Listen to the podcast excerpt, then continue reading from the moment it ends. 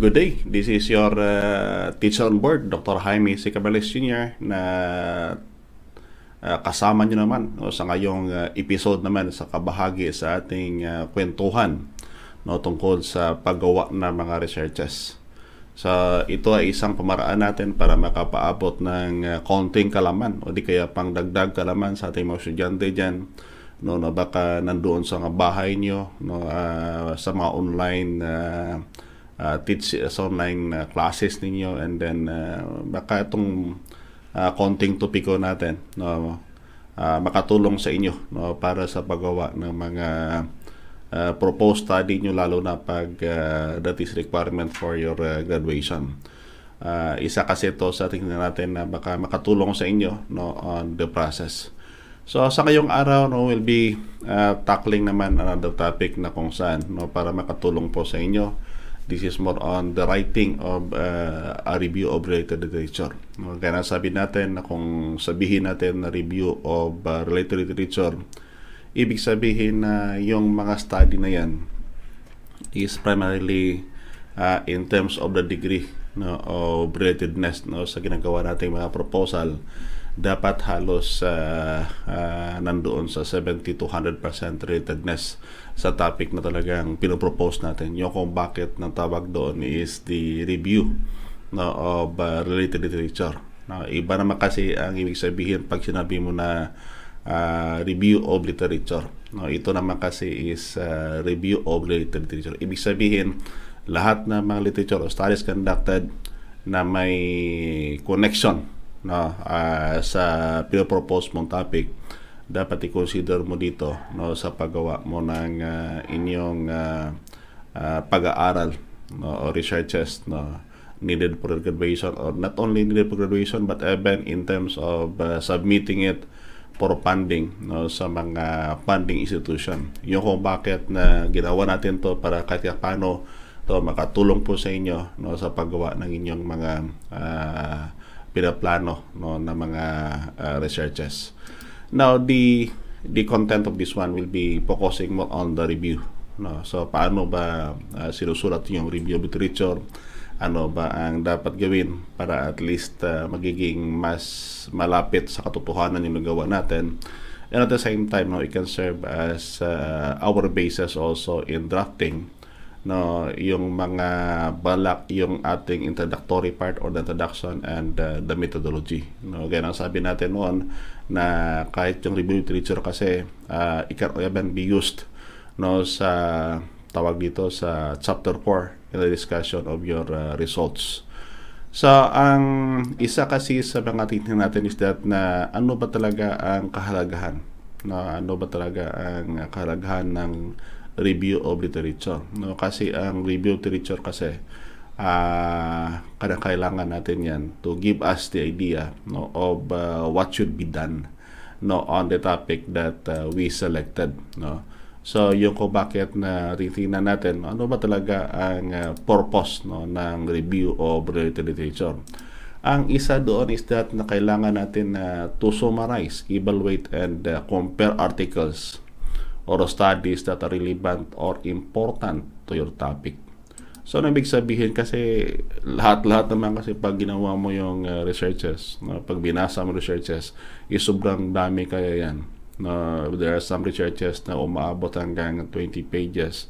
It depends on the nature of research. Even, uh, kasi yung pinakabuo niyan, yung uh, halos yung um, more detailed one, no, uh, sobrang kapal kaya yan. So what we are doing is that when we read na those literature or studies conducted before, ang tinitingnan natin is that na paano to natin ma-summarize in a simple term. Yung ko bakit that if you read na the various literature, pwede bang mag-take down notes ka? No, ibig sabihin na mag-take down notes ka, uh, yung mga tawag dito yung yung mga keyword, no keyword uh, para at least pagkatapos mo pagbasa ng uh, study na yan, no, uh, you can rewrite it on your own word. Uh, kaya nang sabi natin that uh, be careful always that if you write no, your review literature, no, dapat tatandaan natin that uh, we must be aware about plagiarism and plagiarism is punishable by the law. No, so dapat na ang paggawa natin if possible, no, you can have it be properly rewrite or in your own word-based understanding. So, paano mo gawin yan? So that the one way and how no, you can do it is that na pili bang uh, lista mo lang keyword na so para at least after na mabasa mong literature or study that that kind of study uh, rewrite mo na siya. No, wag mo antayin na makaraan pa yung ilang araw bago mo i-write, baka makalimutan mo. Mas maganda pag matapos mo mabasa, na have it be rewrited no, uh, in a summarized form. Kasi ang ginagawa mo kasi pagdating ng panahon na isulat mo na siya, no, pinagdugtong-rugtong ng konsepto or idea na yan. Na, but before you do the summarize, no, and then uh, after summarizing it, no, ang isa pa doon is that you're going to evaluate uh, may may kwan ba kaya to uh, itong study to no is there any uh, connection with the proposed topic that I want to conduct no? As part of my uh, thesis dissertation or um, uh, whatever researches that you are planning to write.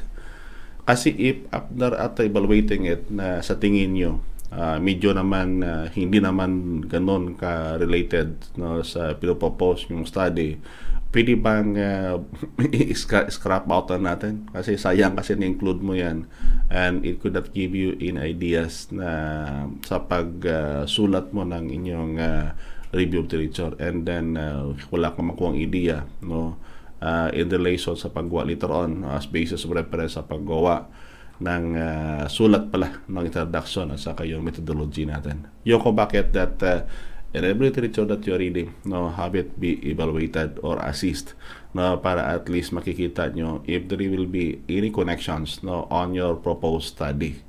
And possible, try to compare it, no, to compare it with other studies. Kasi minsan may ang kanyang relatedness hindi naman ganoon ka ka, ka tumpak.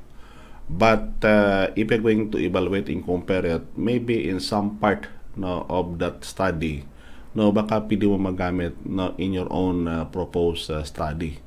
So yung kung bakit that you are try to comparing it to others para at least uh, kahit paano po uh, ma magamit po ninyo. But uh, after evaluating and after comparing it na talagang uh, napakalayo po ng uh, diferensya no. Uh, mas maganda pa siguro kung i i-scrap out nyo na ang mga irrelevant na mga studies na download nyo no, during the crafting no, your review of literature. Uh, so, yan kasi ang dapat natin gawin para at least uh, uh, direktahan, no, diretsahan yung usapan no, sa paggawa ng review of literature. Kasi ang review of literature, kasi sabi natin palagi is that, is that is a standalone, uh, standalone part of the uh, proposal. And it will give you the the background or the ideas of uh, uh, what is the really the the real score or the nature of those uh, proposed study in relation to the existing studies and uh, principles. And then, uh, tingnan natin, no, uh, if possible, yung gawin natin is that uh, uh, can we highlight what we call the uh, key findings, no? Uh, yun ang purpose kasi niya, no, that na pwede bang i-highlight natin, natin yung key findings na Uh, kung nakita natin, for example, uh, we'll be using what they call the um, organic fertilizer na possibly you develop it out of the uh, combination of uh, organism, microorganism, and uh, biomass. Yung kung bakit tawagin natin doon is what they call the biofertilizer. Ano ba ang mga nakita nila no, sa previous studies? Uh, does it really uh, uh, attained the objective na ginawa nila. So, paki-highlight mo lang, ibig sabihin that uh, this biofertilizer were able to no, sabihin natin that it hastened the process of mineralization in the soil. No, hasten the process of mineralization in the soil. Ibig sabihin that uh, the microorganism na kasama doon sa biofertilizer o sa biomass na yan, no, aside from ang ginagawa niya is that na ang pag-mineralize uh, no, ng any form of biomass and mineral present in the soil, mas mapabilis niya pala. No? Parang ganon yan. Yung findings na yan, no, dapat yan ang itong i-highlight natin as being part of it. However, however, sabihin natin for example, in the case of the golden apple snail, kasi yung golden apple snail noon, ang kanyang kahalagahan noon is that to provide uh, protein no on the uh, rural household. Kaya lang no ang nangyari one nang dumating sa Pilipinas nung una pa pagdating niya no, halos nalagaan yan and then after quite some time after few years no nagiging peste na sa because it is an invasive species. No, yung ko bakit that uh, this highlight must this this kind of findings must be highlighted no on the uh, review of literature natin. Para at least uh, uh, it will give the idea not only on you but even for others that can read no on your uh, uh, proposed uh, study. Now aside from highlight we are going to uh, identify inconsistency gaps and contradiction in uh, literature. Ibig sabihin that uh, kasi ang mga mga studies kasi na yan may mga tawag natin disagreement and uh, agreement. Uh, if the if the findings no if the findings is agreement with each other uh, wala kang maraming problema diyan but if the findings is uh, in disagreement with each other titingnan mo asang bahagi kaya na disagree. And possibly kasi ang, ang pag-disagree kasi ng pioneers and possibly in the nature and how they prepare the experimental material no, and even the methodologies that they're using and even the place from where the studies were conducted. Magkaiba-iba kasi. The variation in various places kasi it could affect even the result of the present study. Yung kung bakit na kung sa mga uh, tanim, no, what they are doing is what they call the multi-environmental trials. Ibig sabihin ng multi-environmental trials, may ma-area kasi na kung saan uh, it is adapted na talagang it will perform well. However, pagdating naman sa isang area, hindi sa ganon ka well-performing in that areas. Ibig sabihin that if this kind of uh, variety of palay, this kind of variety of plants, if it, is be it will be planted in this kind of uh, conditions, na it will bring you no uh, uh, maximum productivity. However, pag hindi uh, pag sa gito namang environment, no, hindi na siya magdala because of what they call there is what they call the limitations no, in terms of the production environment na kung saan diyan mo tinatanim yung uh, uh, palay na yan o, o, o tanim na yan no yung kung bakit na uh, uh, may mga diferensya sila kaya nga sabi natin palagi is that na meron siyang multi-environmental trials practice malalaman mo if what kind of environment na these plant species can be uh, more adapted no? Yung kung bakit you're finding disagreements no disagreements. Kasi may mga may mga part kasi na mga methodology na possibly no hindi sila magkapareho. There are, there are there are also some part of methodology that uh, pareho sila. Kaya lang pagdating doon sa final findings na nila no uh, there is what they call the disagreement. Except if they have the same uh, uh, experimental areas or conditions where these studies were conducted tapos no nag-disagreement uh, in the, tapos yung findings nila is in disagreement pa. Ah, na pinakamalaking problema mo. Hanapin mo talaga yan. No yung kung bakit na pwede pang you, you should verify no? Uh, bakit na hindi sila magkatugma? Bakit na hindi sila in, in agreement uh, given that the condition from where the study conducted and even the methodology that they're doing, halos magkapriyo yan. Uh, kasi pag kon hindi pag naka dis uh, pag naka-agreement of same environment o ng problema o establisado na yan. I remember kasi yung study on the uh, Moringa or yung malunggay na uh, various study shows that uh, the increasing no increasing inclusion level sa patoka ng hayop in terms of the performance, there is no significant difference up to the level of uh, 20%.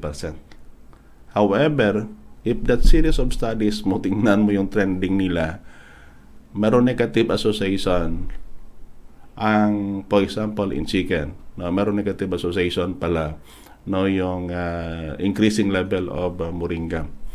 And then later on, I found out that uh, yung pinapalaka effective na level ng moringa is not uh, 5%, 15%, or 20%, but it is only 1.25% inclusion level no, in the uh, uh, supplemental feeds of the uh, chicken. Uh, parang ganon yan.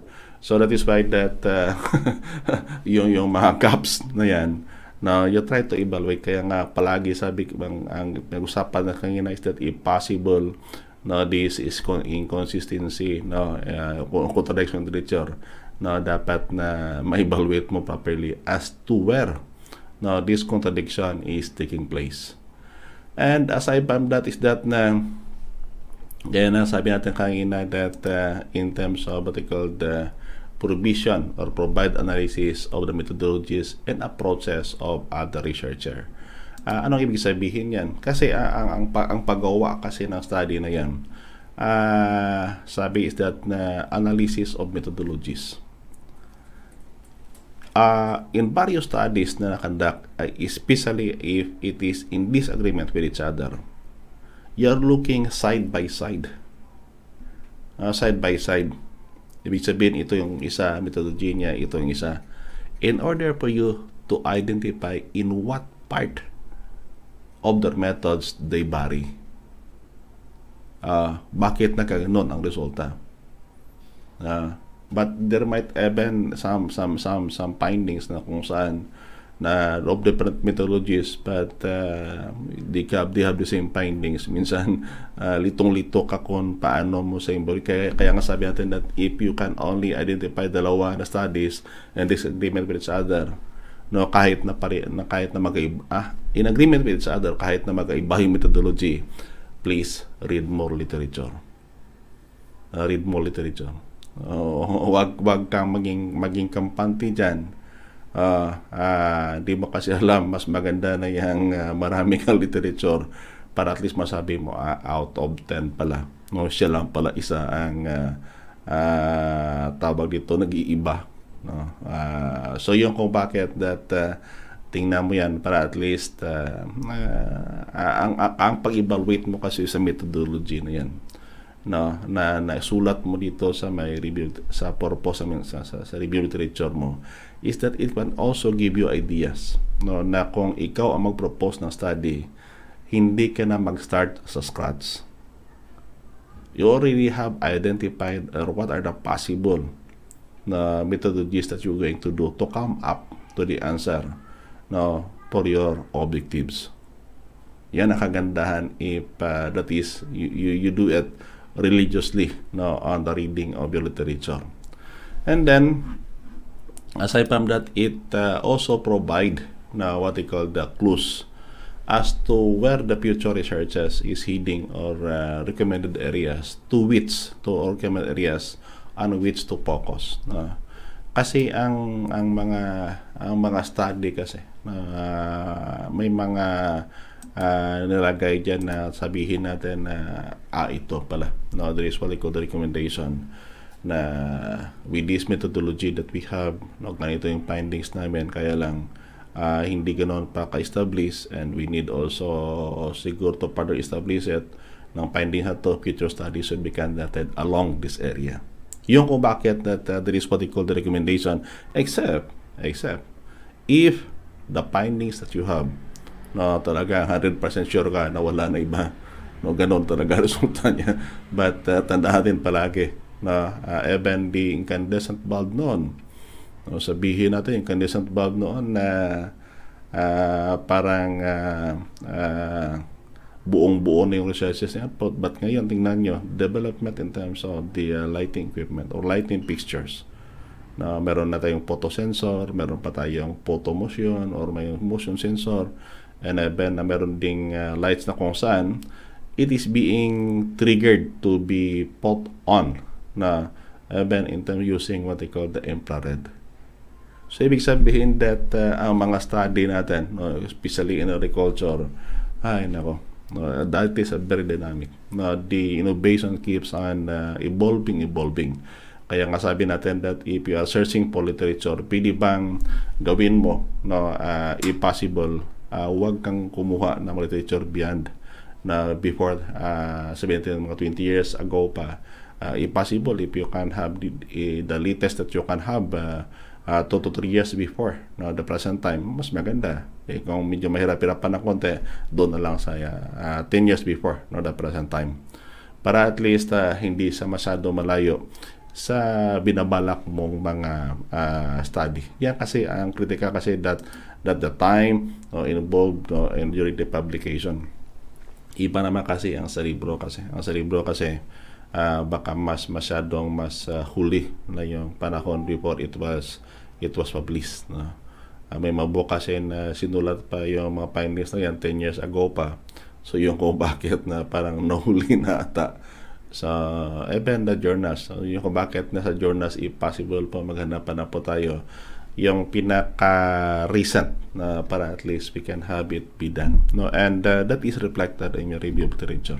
Makikita naman yan given the depende sa inyo if you're still using what they call the footnoting no, as a point as as as, uh, as a citation or maybe the endnote no, and uh, other means or formatting in the citations of literature that you have included no, in your review of literature. And beside, no, it also ensure that you do not duplicate the studies already been done. Ibig sabihin, yung mga study na nakandak na, pwede wag mo nang ulitin. O bakit tapos na kasi yan? Uh, except if you're doing verification, na parang doubt ka doon and then you conduct the verification, iba kaya nang pwede mo magawa.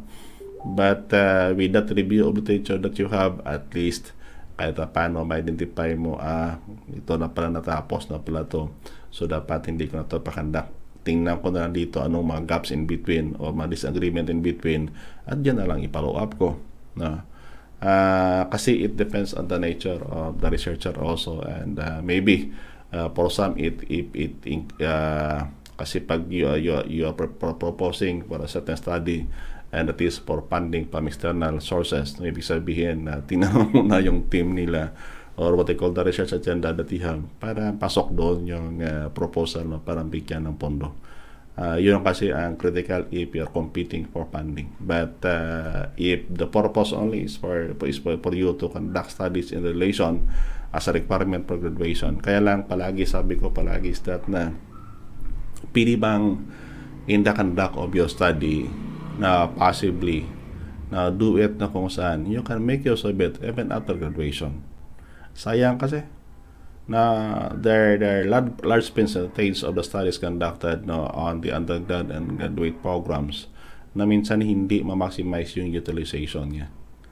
So yung kung bakit that uh, it depends sa inyo naman if you're doing research uh, possibly make sure make sure na yung ginagawa po ninyo no, is talagang um, timely sa no or maybe it is uh, the possible outco- output of it no can be used in some of the projected problems in the years to come. Para at least yung mga studies na conduct nyo no it will not be put in vain at saka magamit no mismo diyan sa mga uh, institusyon na kung saan uh, doon po kayo na nabilong no yung kung bakit that uh, these are what I call the purposes no, of this uh, uh, review of literature. No, talagang kailangan natin yan para na at least uh, yung kung that uh, there is what I call the the uh, the the writing the part of the research that is focusing more on what I call the review related literature. No? Kaya natin natin no, the main purpose of it is that summarize, evaluate, and uh, compare articles or studies that are relevant and important to your topic. Ibig sabihin, no, before you start the, the, the, the research that the proposed study that you have, you already have concept the conceptualized no, the, the topic that should be done, no, highlight the key findings, na doon mo makikita yan sa review literature, identify inconsistency, gaps, or contradiction, insert disagreement, na, and uh, you are also doing provision in terms of the analysis of methodologies, and other approaches no, by other researchers and then provide clues as to where the future research is heading or recommend areas on which to focus. And uh, the last one is that uh, ensure that you do not duplicate na the studies already been conducted. So, yan ang pinaka-main purpose ng uh, review of literature. Kaya lang ang tanong ngayon, uh, Dok, paano ba magsulat uh, ng review of literature? Na Uh, minsan kasi ang, ang kalimitan kasi ginagawa ng mga researcher is that they're not doing what they call the review of literature. What they are doing is compiling literature. Pag sinabi mo kasi compiling according to the findings of so and so, uh, ganyan, and then later on uh, in the study, uh, uh, you know, you, when you're preparing for review literature, you are doing what they call an in-depth analysis of the topic that you would like to be with. Uh, hindi yan compilation of literature. That is why it is called as a review because you are doing what they call an in-depth analysis of the topic that you would like to be part or you would like to conduct more studies on it. Yung kung bakit that uh, sa pagsulat ng review of literature, may mga bahagi kasi ang uh, tawag dito ang uh, review of literature. No? Uh, iba kasi sabi nila, ah, okay na yan, Dok, uh, ganito na ganito na, sir. Ah, hindi No, there is what they call this PC, uh, a part of the review of literature na kung saan kung magawa natin yan na uh, mas maganda yung uh, kahinatnan ng ating proposed study because uh, on that part we are we have done we have did na an in-depth analysis of the topic that we would like to engage uh, with. Now, what are the different parts no of uh, our uh, review of related literature? Na uh, ito kasi is uh, uh, tag natin ito is that na may apat na bahagi ang review of uh, related literature. Uh, in some other uh, references na nakita ko, uh, they're only doing what they call tatlo. No, yung introduction, body, yung conclusion. But uh, for us, no, we consider to have what they call the topic or what they call the title. Mas maganda kasi ang kinatnan niya if you have the topic or the title to be included as part of your uh, review of literature. Yung kung bakit na kung gumawa kayo na sumulat kayo ng review literature, pwede bang i-consider natin? It does not necessarily mean na pag uh, drop mo ta ng title niya, final na yan. No, yung hindi mo na final yan. Because as you go along on your in-depth analysis, no changes will come. Uh, yan kasi ang before you finalize kaya kaya nga minsan iba kahit na nandoon na yan sa kahit na nandoon na yan sa sa final stage minsan may mga nakalimutan o kaya may mga information pa that uh, need to be added yung kung bakit na minsan nadag pa yan. But uh, but uh, make sure na if possible na before you you, you pass or submitted yung mga uh, final write up mo later on dapat naka-kumplito na yan. Yung kung bakit na dapat gawin natin na there should be what they call an in-depth no, analysis before writing your uh, proposal, no, your uh, review literature pala. Yung kung bakit that in the previous discussion that we have, no, we tackled no, about uh, tawag dito, yung uh, crafting. Uh, kasi yan kasi craft mo muna para at least all the information that you, that you need no, mabasa mo earlier before writing it on the, as a part of the review literature. It is one way na how to prepare you no, para at least yung error no, on the writing na halos kaunti na. Uh, now, uh, in terms of what they call the title or what they call the topic, no, Spark. Uh, ang ginagawa kasi dito is that this uh, topic or the title, no, uh, ang pinaka-purpose nito is that uh, when you are writing your uh, review of literature, uh, para focus doon, no, focus doon. Uh, kasi naalala ko kasi isa sa mga study we have conducted is that the development of the natural source of meta, the natural as an alternative source to methionine. Uh, uh, kasi ang, ang problema kasi in the uh, livestock and the poultry industry Now, what they're using is what they call the uh, amino acid isolates. And under organic, the standard in organic agriculture, ang paggamit ng tawag dito ng uh, amino acid isolates is uh, uh, highly prohibited. Yung kung bakit that uh, we conducted studies along with it para at least kahit paano uh, makatulong and we're using that on the uh, uh, supplemental piece that we're uh, producing here at the Central Philippine University yung CPU feeds no walang halo kasi yan na mga synthetic amino isolates now we develop our own source of amino acids uh, and uh, that is requirement uh, para sa pagproduce ng organic supplemental feeds. Now yung ang title kasi na yan for example development of uh, sabihin natin uh, alternative natural source of methionine. Na uh, doon pa lang mismo sa sa sa title na yan. No, title pa lang na yan, no, doon mo na makita uh, you are discussing something. No, dapat ang masulat mo doon is that na all studies related, may mga studies na kaya na nakandak na halos magkapareho doon sa topic na yan. Ano ba ang diferensya doon sa amino sa, sa mga synthetic one? Ano diferensya doon sa natural one? Diba? Ano bang component na ginawa nila? So that's why that the title by itself, no, kailangan mo yan para at least sa pagsulat mo ng review literature mo, halos doon nakapokus na lahat ng pintuhan mo sa loob ng inyong review of literature no hindi ka mawala doon because na doon na sa loob mismo. So at least uh, aware ka ah, ito pala. No ito ang isa naman. Dapat hindi ko nasama to because this is parang out of the topic na. And then the preliminary information gathered in the readings no or the previous studies can be used no in the drafting of title. Yung ko bakit nasabi ko ngina that uh, during the crafting of your uh, review of literature no basa ka ng basa doon doon mo dapat may mga idea ka na ano ba talaga ang posible na posible na mga uh, title na gawin mo no para or topic no doon sa uh, ginagawa mong review of literature. No, yan kasi ang uh, mas maganda na gawin mo para at least uh, hindi ka masyado mawala no sa mga uh, sinusulat mo. No, so dapat topic. No, so from the previous studies na basa mo, no, doon ka na mag-start from the scratch. No, uh, doon ka na mag uh, dahan-dahan na mag-craft. And then as you go along on the writing of it, na uh, and later on you realize pala na pwede bang uh, i-revise ating title para to fit in with the content. Uh, walang problema yan. Uh, sa iyo naman yan before before you you finalize the study uh, yung kung bakit na dapat may crafting ka na o may drafting ka pa no para at least uh, before your finalization na ma-evaluate mo or ma-assess mo yung mga sta- yung mga isinulat mo.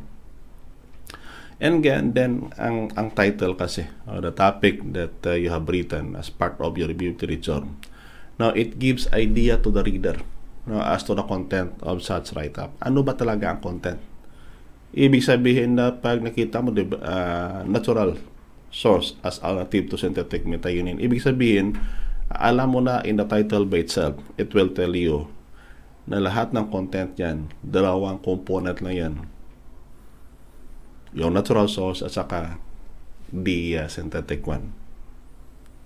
Uh, natural source at synthetic, at synthetic or uh, isolate one. Yan lang content niya. So sa title pa, alam mo na alam mo na. So at least if you're interested, you can continue on reading on it. Pag hindi ka interested because it is out of uh, uh, of your own topic naman, huwag mo nang ipilit. So yung bakit that uh, kung gumagawa po kayo, no, make sure na yung title o topic natin, no, it will tell na what is the content of the review of literature. So para at least kahit paano no uh, yan kasi ang ang kagandahan kasi if uh, you're writing your review of literature. Uh, uh, kasi minsan yun yung, yung pinag-aralan mo way back uh, from first year uh, hanggang fourth year or possibly from uh, first year hanggang dumati from your undergrad papunta doon sa PhD degree o postdoc mo no baka uh, may ibang information ka pa mahalagilap no while reading no while reading no on uh, those various published uh, studies uh, yan kasi ang uh, tag natin is what development no along the way so ang uh, yan in terms of what they call the title ngayon uh, aside from the title what is the other part no of the uh, review of literature ang pangalawa is what they call the introduction akala mo kung uh, yung uh, chapter 1 lang introduction. But even, no, in the review, review of literature. Ang purpose kasi ng introduction na yan, it will explain the focus and establish the importance of your subject or topic. Bakit kailangan mo na mag-conduct ng study sa area na yan? Ano ang mga reason behind? Yun palagi ang, ang, ang tanong palagi is that why, why, why? That is what they call a never ending questions. Na uh, walang katapusan kasi why no why no because that is one way how you can you, you can you can you can determine the real cause of it. The ang tawag kasi ng iba niyan is what they call the root cause analysis. And then introduction part. No at least makikita nila bakit na gusto mo mag mag, mag uh, conduct ng mga studies pertinent to net alam nyo kasi yung bahagi na yan. You can even further expand it para ibigay doon sa introduction mo ng proposed study mo. It depends on how creative you are to to to, to the use of statement, to the use of sentences and uh, words no sa pagsulat mo doon. Yung kung bakit na at least may idea ka na no? uh, otherwise kasi yung iba no alam niyo pinakasabi natin noon, noon kasi ang pinakamahirap na gawin is that na ang mag-umpisa sa pagsulat uh, ano ba, saan ka dapat mag-umpisa? Alam nyo kasi first paragraph yan, napakahirap yan. Lalo na yung first sentence. Uh, but if you have started uh, uh, writing on it, no, dahan-dahan, uh, mabilis na yan, ipatakbuhin yung sa utak mo kung anong nalalaman, anong nasa loob na dapat na isulat mo yung kung bakit that uh, uh, the introductory part of the review literature, pwede bang uh, doon may explain. And it does not need na sabihin natin, uh, gaano ba daw kahaba yung uh, sir yung kahaba pala yung uh, introduction ng ang introductory part ng review literature depende na sa inyo. Uh, but possibly po wag nyo sobrang damihan. Uh, possibly if you can have uh, one to two paragraphs na having uh, five or uh, not less than three sentences per paragraph the better it will be. Ang importante doon is concise na pagbasa mo pa lang alam mo na na yun pala ang focus at saka uh, ang kanyang significant na bakit ikandak no uh, yung mga studies na yan. Kaya nga sabi ko nga that uh, if you're wise enough and then uh, you can find the right choices no wordings you can even use that idea no on your part on that part no on your uh, inter, in your introduction of the proposed study Now, uh, kasi yung introduction kasi, no, ang, ang naka, nakapaloob dito is that na it provide what they call framework or uh, selection criteria or what they call the parameters. No, yun, yun, yun, yun yung content niya. Uh, ano ba talaga ang framework niyan? Uh, bakit nagawin mo yan? Uh, anong gusto mo malaman?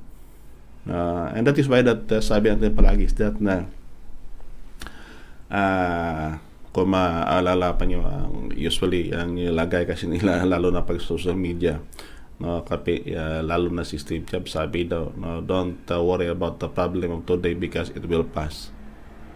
Worry about the problems in the next 3 to 5 years 17 years para at least pagdating ng panahon na yan nandoon na yung probable solution na pwede mo ibigay. Same also when we are conducting no, uh, our uh, study no either it is a requirement for graduation or uh, ini. Kasi pag uh, ang, pa, ang ginagawa mo kasing study minsan it is for funding. Ibig sabihin titingnan mo naman kasi doon ang, ang, ang agenda or research agenda of the funding donor. Dapat pasok doon para at least mabigyan ng pondo ang uh, project mo. And uh, ang mga framework naman kasi dyan no dapat na i-follow mo na lang yung kanilang gustong matabo uh, ma, ma, mangyari no? But in in our case no?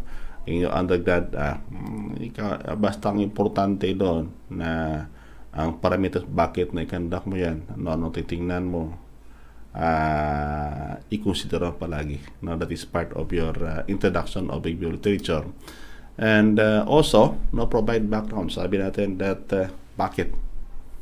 Uh, bakit na na for example, bakit na uh, naghahanap ka ng alternative or uh, or uh, uh, replacement of the uh, amino acid isolates kasi sa mga pag-aaral na ginawa no sa paggawa daw ng methionine no as part of what they call the amino acid isolates uh, it is made out of the various chemicals. No niluluto kasi yan. Pagluto niyan para ma-develop na yung compound na methionine it produces what they call the pollution.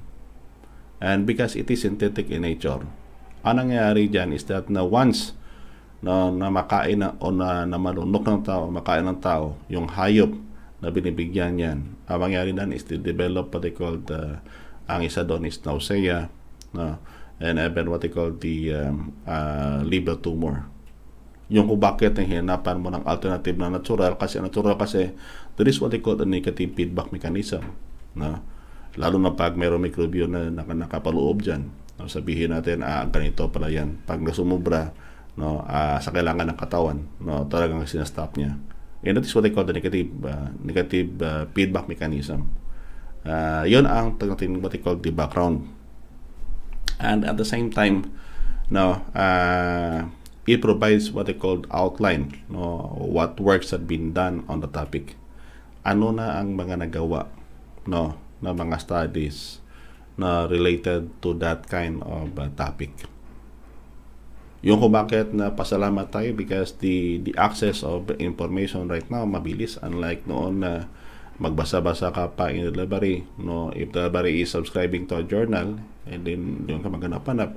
But right now using what they call the various platform no yung uh, searching platform ay nako sobrang bilis maghanap ng information yung ko bakit na hindi ka na mahirapan paggawa ang plan review literature mo? No it's just a matter of one click. Na type in the topic. And BCP BCP on it. Agad-agad in just a matter of few seconds lalabas na yung mga studies or work related to that uh, uh, topic. And also now identify gaps in disagreement within the area of interest. Ibig sabihin sa introduction pa lang no pinapasadahan mo na ano ba ang mga gaps na nakita mo along the way when you are reading bios literatures uh, bios literatures. Uh, and partly, you can make some conclusions with the purpose of what they call what they call the research statement in relation to your proposed study. Kung tingnan mo kasi ito ang chapter, uh, uh, ang introductory, introductory part ng review of literature, it's somewhat like it sum up the other part. Binibigyan ng idea ang bumabasa kung ano ang makagdagang impormasyon na makikita mo doon sa loob. Yung kung bakit that the introductory part pa lang, at least alam mo kung saan papunta. Anong content. Di ba? Uh, kaya nga sabi natin kanina that uh, if you're writing a review literature and then you are uh, compiling all the studies conducted na, na bawat paragraph no, isang study yan no, based on the findings ganito ganito yan hindi yan kasi minsan sinabi mo kasi ang ang, ang pinakamahaba kasi na bahagi na ng uh, tawag dito ng uh, uh, part ng uh, review literature is what they call the body. Doon na 'yon ang pinaka uh, tawag dito yung pinaka intense na discussion uh, na paloob in terms of the body of the review literature. Why? Because it summarize and evaluate the current state of knowledge in the field. Na uh, note the major uh, important trends and uh, findings uh, which researchers are in agreement or disagreement and uh, usually make an agreement that will justify the proposed study and it is partly divided by headings or what they call subheadings. Kaya nga sabi ko kanina that yung yung introductory part niya pa lang that is introductory nga no? Uh, ginaguide mo na yung reader mo no, kung saan papunta yung mga nakasulat doon. But the bulk Now, the bulk of your uh, write-up will be on the body. And possibly, kaya kaya sabi dito is that if the structure, if you can divide it into what they call the subtopics or what they call headings and subheadings, para you can you can dissect the topic on its specificity. Specificity. Uh, for example, sabihin natin, uh, you have a topic on finding the uh, natural source as alternative to a synthetic form of amino acid. Anong probable subtopic?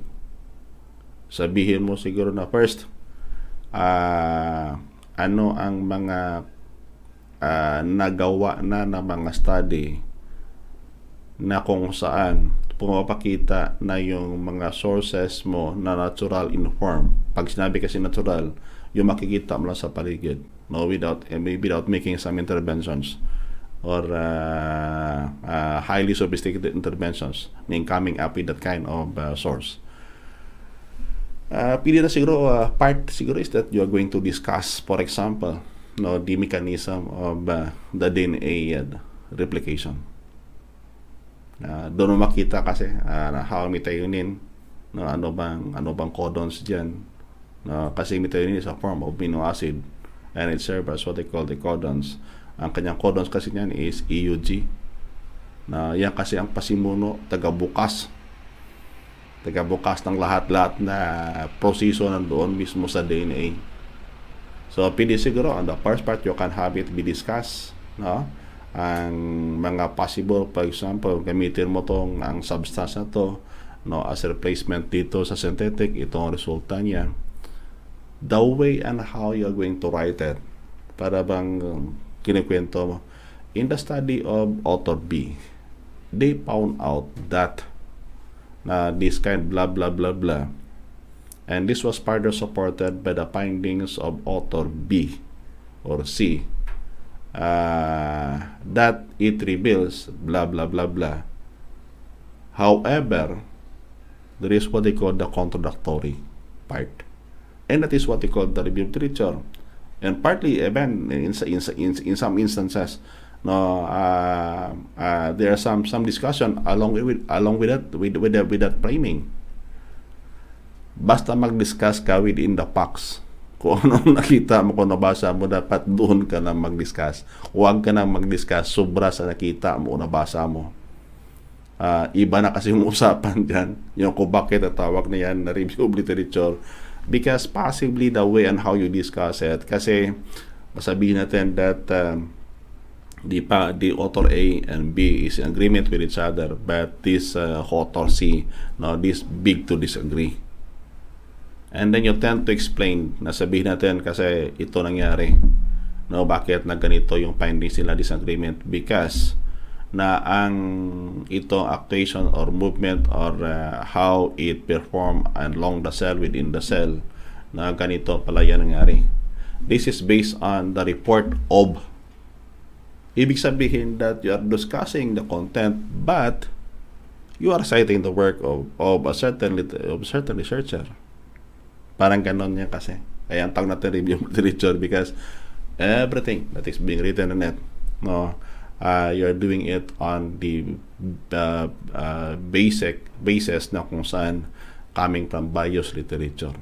It can either be books, journals or maybe uh, periodicals or even what they call the output or the publications due to symposiums can also be uh, included in this part.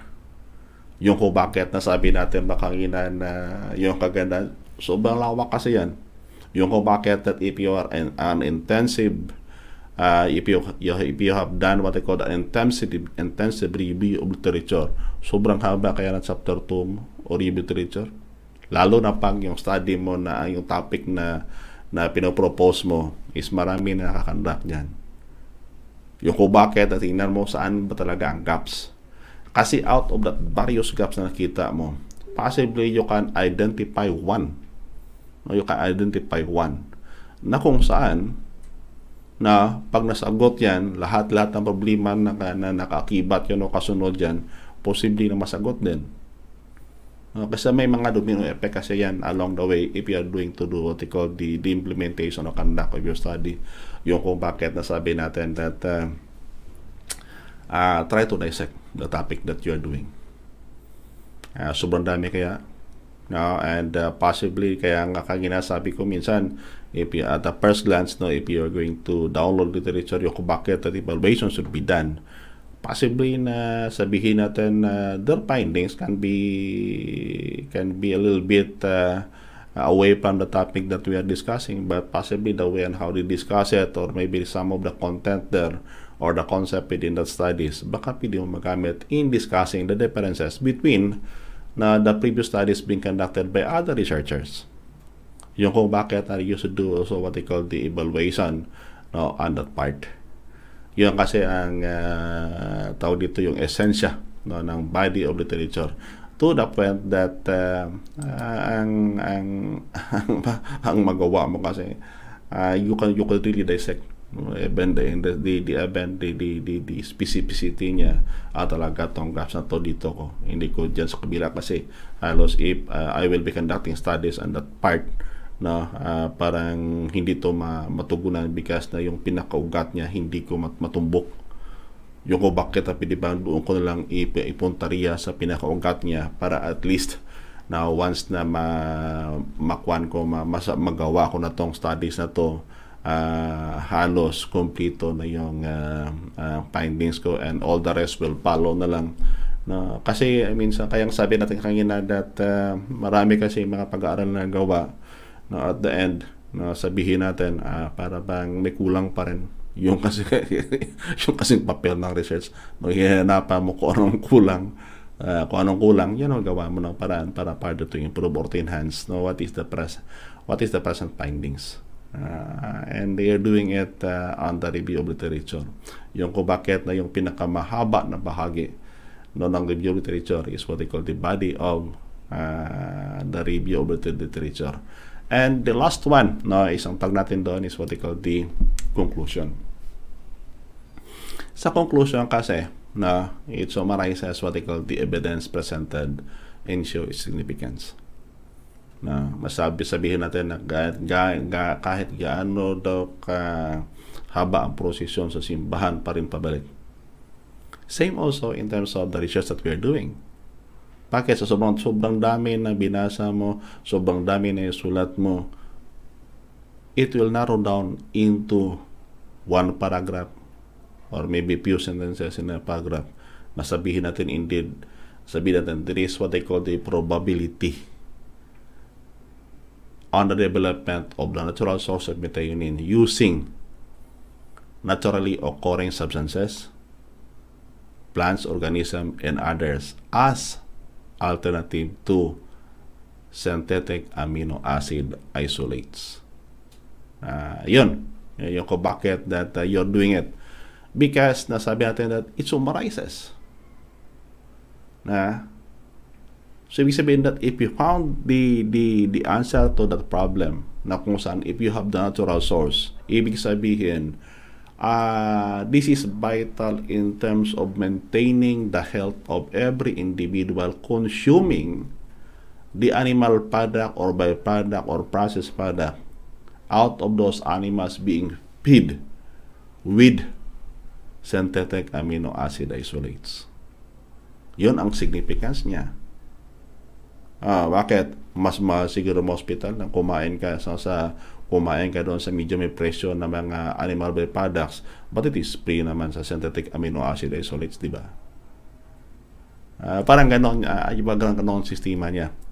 And then, it is also on this conclusion that you highlight the gaps na ano ba ang mga gaps doon no, and describe how did you come your proposed study and the methodology. Yun nga sabi ko kanina that uh, uh, kung kung kung um, uh, uh, makuan mo ma, ma-digest mo properly you know, or intensive doing it ibig sabihin isa lang gawin mo review literature lang buo na yung konsepto para sa uh, introduction mo at saka buo na rin yung konsepto para sa methodology mo. No? You start scratch from the review of literature but once you completed the review of literature, yung introductory part of your proposed study and the methodology now will come easily. Yung kung bakit that you highlighted the gaps. Kaya lang, masabihin natin for example, may, may probability sa kaya lang pumakita pala na ang nagiging problema nila and the previous studies pakita as in terms of the processing will it be in a powdered form? Will be it be in a liquid form? At saka concentration will it be ganito kadami na ipatlagay? So ibig sabihin that you are conducting study along that way na kung saan ang ginamit mo is that the, the, the, the gaps that you have identified. So at least dinagdag mo na lang para ma-enhance. Na para may nasa kung saan pagkatapos ng study mo uh, halos uh, tapos na din yung problema when it comes to finding alternative to synthetic amino acid isolate as an example. And at the same time, na how did how did did it? Paano ba nila ginawa yung pang uh, pag-develop nila noon ng mga natural source na yan? So doon naman ang gawin mo as your basis of comparison or basis of reference. Ah, ganito pala yan. Na, because their methodology na pamakita na, na ginawa nila ang, uh, for example, yung uh, uh, legumes no uh, ginawa pa nila is the uses what they call the high speed grinder para na mas mas mapaliit pa ang particle size than using what they call the um, regular grinder. Kasi ang grinder kasi the, the more high the more it is high speed. No rotating I think by the by the 6 digit or 5 digits kasi mas ma, mas ma, mas mapino yung lumalabas na particle. So ibig sabihin baka mas pino mas mabilis na absorb ng katawan ng hayop. Di ba? Parang ganyan, ganyan, ganyan yan. So, those are what they call the methodology that you have identified in the previous studies. Yung kung bakit na uh, dito pa lang, dito pa lang sa review blend, alam mo na ang possible uh, methodology that you are going to adopt. Possibly, no, possibly, nasabihin natin na hindi naman uh, sabihin natin na isa lang but possibly no, you'll be adopting uh, various methodologies or combination of methodologies na nagawa na ng mga previous researcher para mapa-enhance mo pa ang sa inyo. Uh, except if, if walang, if walang methodology na makikita dyan, eh, because limited na studies, eh, baka ma, mapilitan ka gumawa muna ng bioassay o the trial. Huwag nyo munang i-penalize pag sa tingin nyo you start from the scratch. Pwede bang iba yung asing nyo muna? And those items are being presented no, on the conclusion part of your review of literature. Na, and beside from that is that na sabi natin is that na it also describe the practical aspects or what they call the practical application of the researchers of the researchers in the possibility of future studies. Ibig sabihin that uh, pag sinabi kasi natin practical kasi no, uh, particular application and uh, future studies. Ang ibig sabihin is that na in terms of cost, uh, realistic ba yan? Yung kung bakit na paggawa mo pala ng objective mo, naka-smart na, no specific, na uh, uh, in terms of what they call the uh, meron ka ng applicability niya, realistic siya, time-bound siya, na, na kung saan, na pag ginawa mo yan, na, kasi may mga, may mga, may mga ginagawa kasi tayo, na minsan, na, na-over ka na. No, for example, your laboratory could not do it, na, bakit i-post mo talaga yan? Eh, baka yung pondo na gamitin, baka kulang pa doon. Yung kung bakit na maghanap-hanap ka ng alternative na, na, na within your reach, na, Uh, otherwise kasi pag pinilit mo yan, pag hindi pag hindi mo maabot yan, sayang. Yung kung bakit that you're using in terms of particularity, in terms of the available resources available on hand, in terms of the knowledge uh, na available on hand, yan ang tinatawag natin what they call the practical. And if na practical siya, but the limitations that you have, parang ah, hindi mo na maabot, na you can have it be written for future studies. Uh, para at least uh, safety ka. Na yung may yung kasi minsan ang ginagawa kasi natin is that na uh, pag hindi mo naman maabot yan and you keep on writing writing at baka sabihin natin kung sa financial pa no, it can either be overestimated or underestimated. Not in terms of financial but in research, ganun din na practical in the sense that uh, when you will be conducting it, accessibility to the materials that you'll be using, accessibility in the relation to equipment, accessibility in relation to fund available, dapat i-consider po ninyo.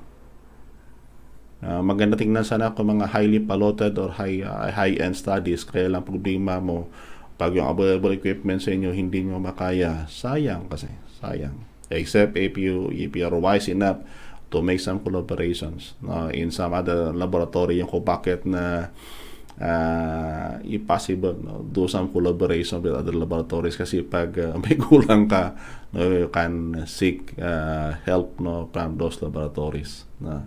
Uh, yun kasi ang ginagawa ng karamihan para at least no, they can attain no, the objective that they have uh, promulgated, promulgated no, in their, uh, drafted in their uh, uh, proposed study. No, yung kagandahan kasi. Yung kung bakit sabi natin that uh, if you're doing, no, kung, kung, so, sa akin kasi, uh, palaging sinasabi ko that na uh, you can drop the title. Actually, the title na yan, hindi pa yan fixed. But it serve as your uh, uh, interest, of interest you can easily have it be changed na after doing some um, tawag dito uh, intense studies or review literature na nakita mo pala na uh, kailangan palang i-revise pala.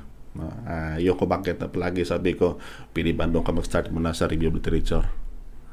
Na uh, wag mo na doon sa introduction. Kaya nga sabi natin kanina that the introductory part, no, body part of the review of literature it will give you the concept or ideas as to what to write no in your uh, proposed study or in your introduct- introduction the conclusion part the last part uh, it is where it can also give you ideas now aside from introduction it can also give you ideas as to what methodology you are going to adopt na kung saan you will not start na from uh, what they call the uh, from from scratch. Uh, don't be afraid to to duplicate na what had been done lalo na sa methodology nila if it can help you to solve the problem. Ang importante doon is that na pag ginawa mo yan na dapat na sabihin natin na uh, it should be properly cited. Uh, kanino ba na-adapt? But if you're to adapt that in one of the author, make sure that if possible, if you can have uh, various author uh, doing same methodology on that part, uh, possibly mas maganda because it will further strengthen the integrity of your methodology. Uh, so, yan muna ang ating discussion about what they call the uh, writing no, of the review of uh, literature. Sana nakat makatulong po ito no, sa inyo dyan, no, lalo na sa mga may balak gumawa ng research. Either it is for uh, as a requirement in your um, schooling, uh, either it is for undergrad or graduate programs, or possibly no, uh, for your uh, research or proposed study for externally funded researches. Uh, I know that the information may not be as uh, complete as it is, but kahit paano po, uh, paunti-unti, if we can share some, shade some ideas no, on the preparation of your review literature, no, sana makatulong po ito ang uh, ating uh, episode na to. Again, God bless and uh, good day po sa lahat-lahat. Thank you.